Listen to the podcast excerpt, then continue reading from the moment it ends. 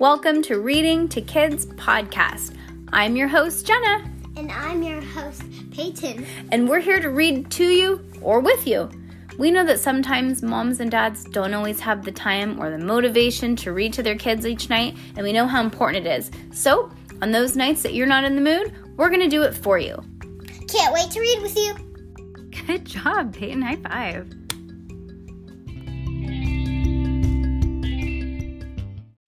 This isn't what it looks like. Secret series by Peyton. Go ahead. That's your cue. Okay, you're stalling this. Book number four. Book we're on three. We're on four. Okay, chapter eight. Heist. We're on page 189. Help! As Max Ernest ran screaming through the, uh, the, the familiar doors of an emergency room, he was overwhelmed with the flood of memories. He felt almost sentimental that he remembered the first time that he'd come in for a Slurpee induced brain freeze so intense that he could be convinced that he had frostbite of the per- perennial lobe. The night he forgot that he'd eaten red beets and was so alarmed by the color of his pee that he called 911 and started dictating his will and testaments on the phone to the operator. The supersized, genetically mutated head lice that turned out to only be cookie crumbs on his pillow after a midnight snack. The extra strong poison oak, which he had certain had spread from the outside of his liver to his kidneys. The splinter that he was that he was positive was tapeworm, the hiccups that he proved were lung disease, the runny nose that meant that he had a cerebral hemorrhage, the athlete's foot that indicated an incipient skin cancer or possibly elephantitis. In the past, due to frequency of his medical complaints, Max Ernest had been accused of such things as paranoia and hypochondria, not to mention alarmism and hysteria. But there were other ways to look at it. He decided that he, as he ran through the door, a blur of fluores- fluorescence, fluorescent lights, hobbling patients, crying babies. What all his ailments had in common was that they were products of powerful imaginations. He had a surplus of brainwaves, according to Benjamin. That was the problem. And remember, we're, we're reading in the morning, and when we read in the morning, I have to take coffee drinks. Uh-huh. If I was um Max Mhm. Max Ernest, I would drink orange juice and then um chew up some um um honey Hmm? oats because then it would look like throw up. That is foul, whoever told you that. Wow. YouTube.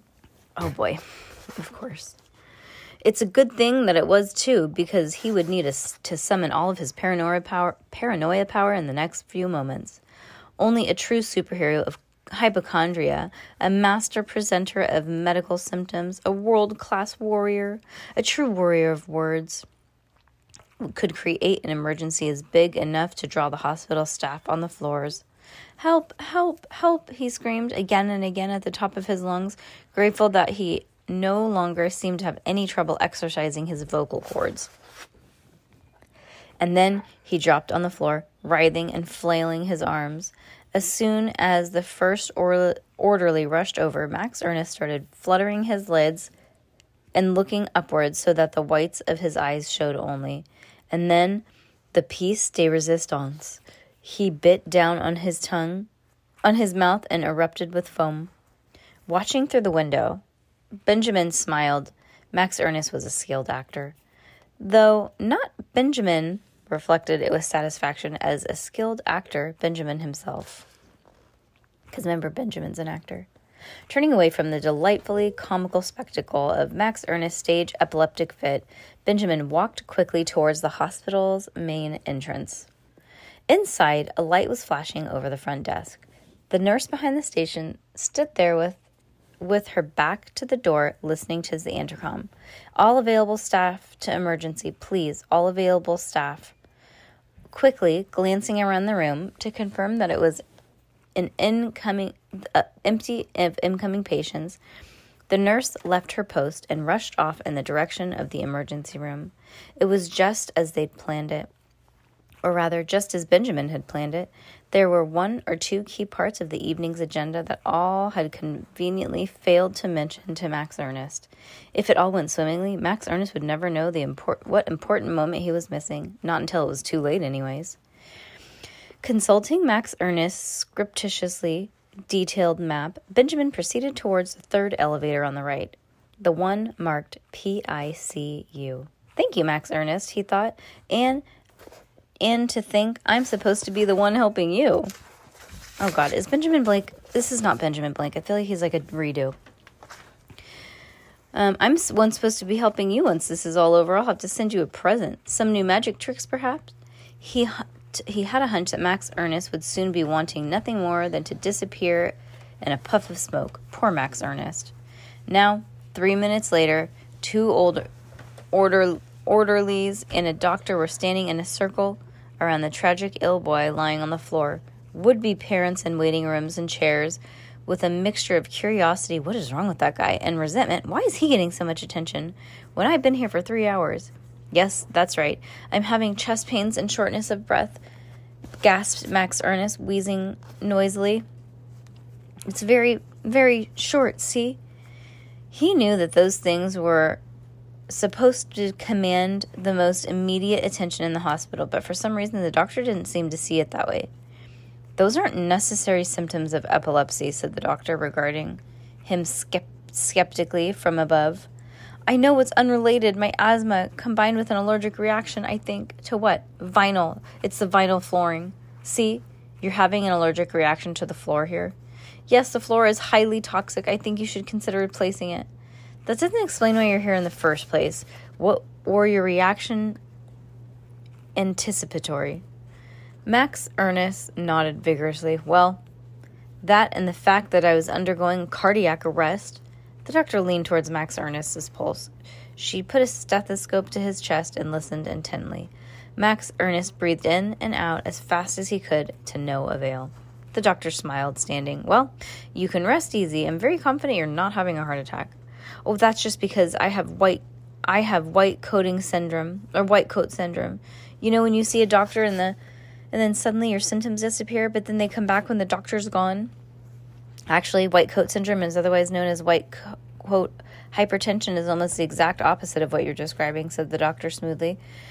It's when the sight of a doctor induces high blood pressure in patients who otherwise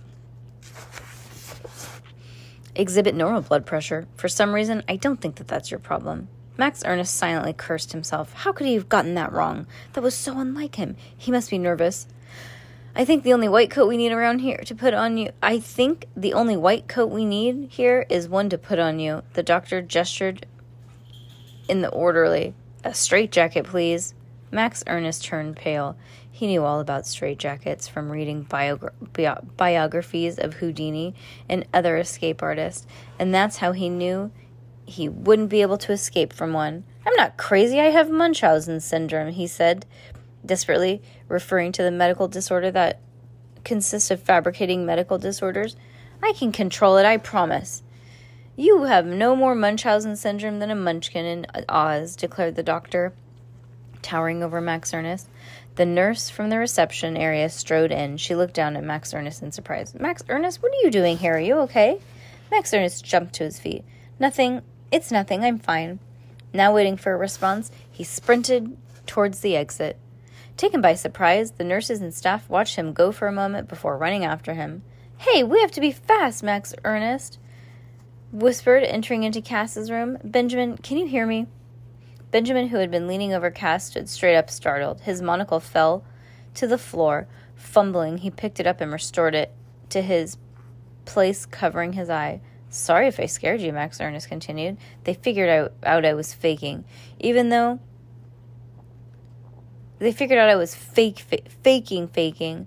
Like I didn't even like that. I didn't even have real Munchausen syndrome. Like it was a fake Munchausen, which, if you think about it, is fake. Fake syndrome syndrome always. Anyway, they'll be here in a, in any second. He stopped seeing Benjamin's expression. What happened? Is she okay? Were you able to see inside her head? Yeah, for a second.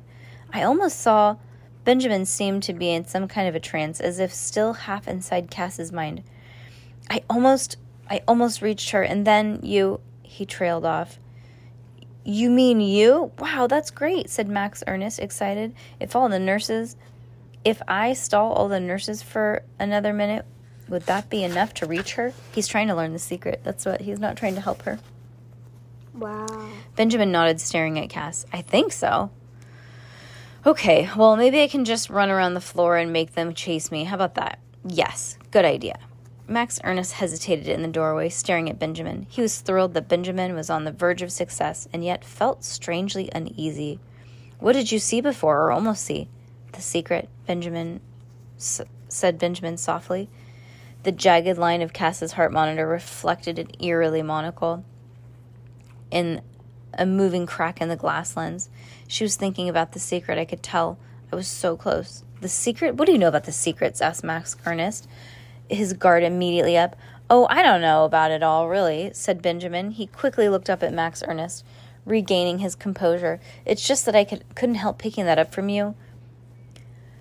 When I was looking. Uh, I couldn't help picking up from you that Cass was looking for the secret. A secret, I should say. There are so many secrets in the world, after all. Right, I guess I should have tried to hide it more. Max Ernest said, but I couldn't try and hide it, my mind. Couldn't be that transparent, he thought. Perhaps, but I would have never seen it anyways. But you you said that you never look into people's minds without asking, Max Ernest thought, but he didn't say it aloud out loud. Now go, said Benjamin, no longer in the trance like state. He appeared completely alert and on edge. I need to be alone. It's very important. Max Ernest stared at his friend, or rather the boy he thought was his friend's. He couldn't trust Benjamin. He knew now he knew it now with certainty. Um, you know what? I don't think there's time after all. The nurses are gonna be here any second. We'd better get out of here while we can. Just give me one minute with Cass, old chum. I'm afraid I'm afraid I really must insist. Let me worry about the nurses. Benjamin took a step forwards Mac, towards Max Ernest. It was clear that if Max didn't leave, Benjamin was prepared to push him out the door. No, I don't think so. Max Ernest started looking around the room for an object, a broom, a mop, maybe, in which to protect himself if, and Cass if necessary. Max Ernest, what's going on? I need an explanation, or I'm going to have to call security right now. The boys turned. The nurse from the reception was standing in the doorway, her hands on her hips, the janitor behind her. The jig, they say in a crime business, was up. Three minutes earlier, Max Ernest could have been bitterly disappointed to see them show up. Now he was relieved. Sorry, wrong room, said Benjamin quickly, looking for my granny. He rushed out without looking anyone in the eye. Max Ernest was unable to leave quickly. He had to take a hospital he had to talk to the hospital administration first. Thankfully the nurse persuaded the hospital not to press charges, and some had wanted, or even to have Max Ernest committed into a mental ward, others had suggested. Grief over Cass, she said, was responsible for this crazy, crazy behavior. Nonetheless, Max Ernest left the hospital totally despondent.